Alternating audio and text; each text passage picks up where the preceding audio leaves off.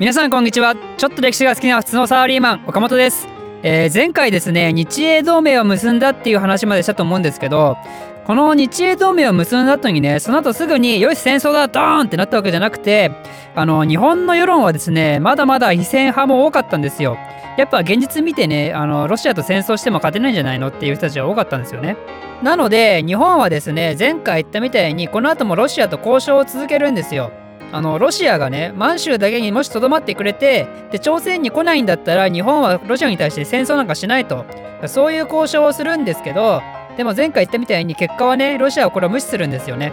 でしかも数少ない日本の賛成者だったね。あの日本の意見に賛成してくれてたビッテはこの後解任されちゃうんですよ。ってことで日本からしたらねこの後は交渉を続ける希望なくなっちゃうんですよね。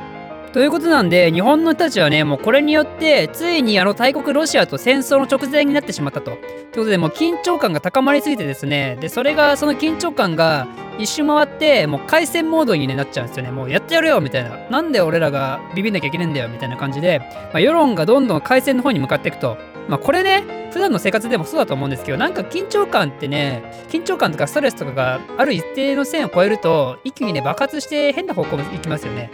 なんか仕事とかでもとんでもないミスをやらかして確実にこれ上司に対して怒られるなっていうようなことを起こしたとしても何て言うんですかねその憂鬱なのって多分直前のどっかのところまでである一定のところを超えるとねいやなんで俺が悪いんだよみたいな。俺じゃなくてそもそもあれあれのせいだろみたいな。自分の 何て言うんですかね緊張感が高まりすぎてで逆に彼らは攻撃的だったんですよね。まあそうなのかな？よくわかんないけど。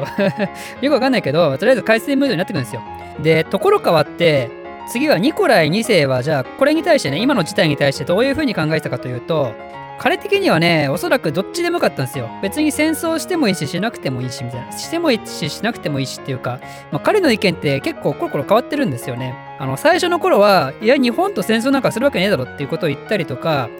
でも前あの日本脅したら両党半島から出てってあの時めっちゃ面白かったよなみたいなことをなんかほのめかしたりとかで最終的には日本はねあの野蛮な国だからね俺を殺そうとしたぐらいだからねから野蛮な国だから俺らみたいな国が成敗しなきゃいけないと思うんだよなみたいなことを言ったりとかだから結構言うことはコロコロ変わってんですよ。まあ、だけどこうやって意見がねコロコロ変わって定まってないっていうのはつまり本腰入れて考えてないんですよこのトピックに対して。この戦争するかしないかに対して。やっぱ彼はこの時日本のことを相当過小評価してるし日本のことなんてね何も考えてないようなもんなんですよ。日本がまさか自分たちに対して攻撃を仕掛けてくるなんてことも全く思ってないんですよね。だから全てのアクションのねその権限は自分たちにあると。自分たちがやりたいようにするかしないかである。だからとりあえず今急ぎで考えなくてもいいでしょっていうような感じだったんじゃないかなと私は思うんですよね。でこのロシアのねちょっと優柔不断な態度に少しイライラしてる国がヨーロッパにあってですね。それはどっかというとドイツなんですよね。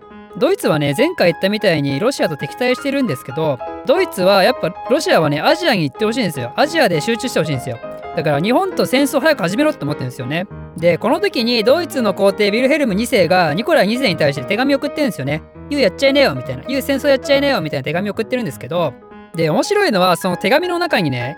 ヴィルヘルム2世がニコライ2世に対して、お主は極東エリアを治めて太平洋帝国になるのがふさわしいのではないかみたいなこと書いてあるんですよ。いや、太平洋帝国ってなんだよって感じですけど、まあ、ヴィルヘルム2世もあの絶対こんなね、あのニコライ2世は太平洋帝国がふさわしいなって絶対思ってないんですけど、勝手にやってるバーカーみたいな感じだと思うんですけど、すごい耳障りのいいことを言って、で極東エリアの方にロシアが行くようにね、あの仕向けてたと。ビルヘルム2世も頑張ってね。で、ちなみに、あのビルヘルム2世とニコライ2世っていとこ同士なんですよね。なんか義理のいとこなんですよ。義理のいとこってあんま聞き慣れない言葉ですけど、まあとりあえず昔からね、お互い知ってる中であったんですけど、で、さらについでに言うと、この時にイギリスの王様のジョージ5世っていう人はね、ニコライ2世とこれまたいとこ同士で、で、顔がそっくりなんですよね。顔がうり二つっていう、まあそういうプチエピソードがあります。でまあそういう手紙をねもらったりしてそれでもまだ決めきれないニコライはですねどうしよっかなってこうふわふわしてたんですけどその時になんとね日本軍が突然グワーってこう中国の方に来てで旅順沖に止まってたねロシアの戦艦に対してドーンってね魚雷攻撃してきたんですよ。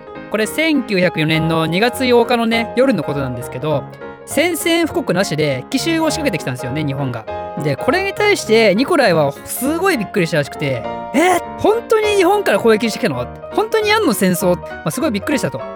でこれによって日露戦争がついに始まってしまったわけなんですよね。だからあの日露戦争の始まりっていうのはあのロシアがねなんかすごい何も決めきれないでうだうだしてるうちに日本がブチギレてで日本が突然攻撃してきたっていう、まあ、そういう始まり方をしてるわけなんですよ。で、まあ、ニコライはねあの奇襲を受けたって言ってもそうは言っても別に負けはしないだろう。余裕で勝てんだろうっていうふうに思ってたんですけどだけどね日本がねあの人海戦術に頼ったやばい戦い方をしてくるんですよ。あのねすごいんですよ。詳細は省きますけどあの 私いつも言ってる通りね別に合戦クラスじゃないからあの戦いの詳細については触れられないんですけどまあねでもねすごいの。むちゃくちゃなんですよ日本軍の戦い戦い方って。もうゴリゴリのノーガードのゴリゴリゴリ押し戦法なんですよね。でものすごい数の死傷者を出しながらですね日本はロシアのね旅順の要塞を陥落させたんですよね。まあ、ちょっとね本当にこれは過激でやばい戦いなんで、まあ、ぜひね私の動画じゃなくて他の方の動画でねたくさんこれについてまとめてるのあるんで YouTube に、まあ、ぜひ見てください。旅順後遺戦と言います。でそうやって日本がですねやばい戦い方をして旅順でロシアを倒してた。その頃ですねその頃ロシア国内で何が起きたかというとどっかの動画で説明したかもしれないんですけどロシアの近代化っていうのは他の欧州に比べてね遅れてたんですよね。でロシアは露仏同盟でねだからフランス同盟をしてフランスからお金を借りてそのお金によって急速な産業革命を行ってたんですよ。で産業革命ってね産業革命の持つ変革のエネルギーというかそのスピード感というかねそういうのって本当に凄まじくて人々の労働環境をね大きく犠牲にして成り立ってるんですよ産業革命って。で他の国でもそんなぐらいだからあのロシアなんてね遅れて無理やり変えてるわけじゃないですか。しかも日本と戦争中ってこともあって労働者の権利なんてね本当にカスみたいなもんしかないんですよ。でそれに対して民衆の人たちは大きな不満を抱えててでさらに日露戦争でねあんまりうまくいってないと領事に取られちゃったと。ということなんでじゃあもういいじゃんって話になってたわけなんですよ。だからもう日露戦争なんかやめてくれと。日露戦争のせいで今俺らはね厳しい目にもあってるしで労働者の権利をもうちょっともうちょっと良くしてくださいよっていうそういうデモ活動をねするんですよ首都のサンクトペテルブルクで。ということでこの時はねロシアからしたら戦争ではねなんか日本みたいなわけわかんない国にやられちゃってるしで民衆がなんかうるせえこと言ってくるしちょっと何なのっていう雰囲気が出てきてるわけなんですよね。で、このデモに対してはですね、ロシア政府はやばいことをして、それによってやばいことが起きてですね、で日露戦争もこの後やばい事件が起きて、やばい結果になってしまうわけなんですけど、それについてはまた次回説明したいと思います。どうなるロシア？この動画を少しでも面白い、ためになると思っていただいた方は、いいねとチャンネル登録のほどよろしくお願いします。ではまた。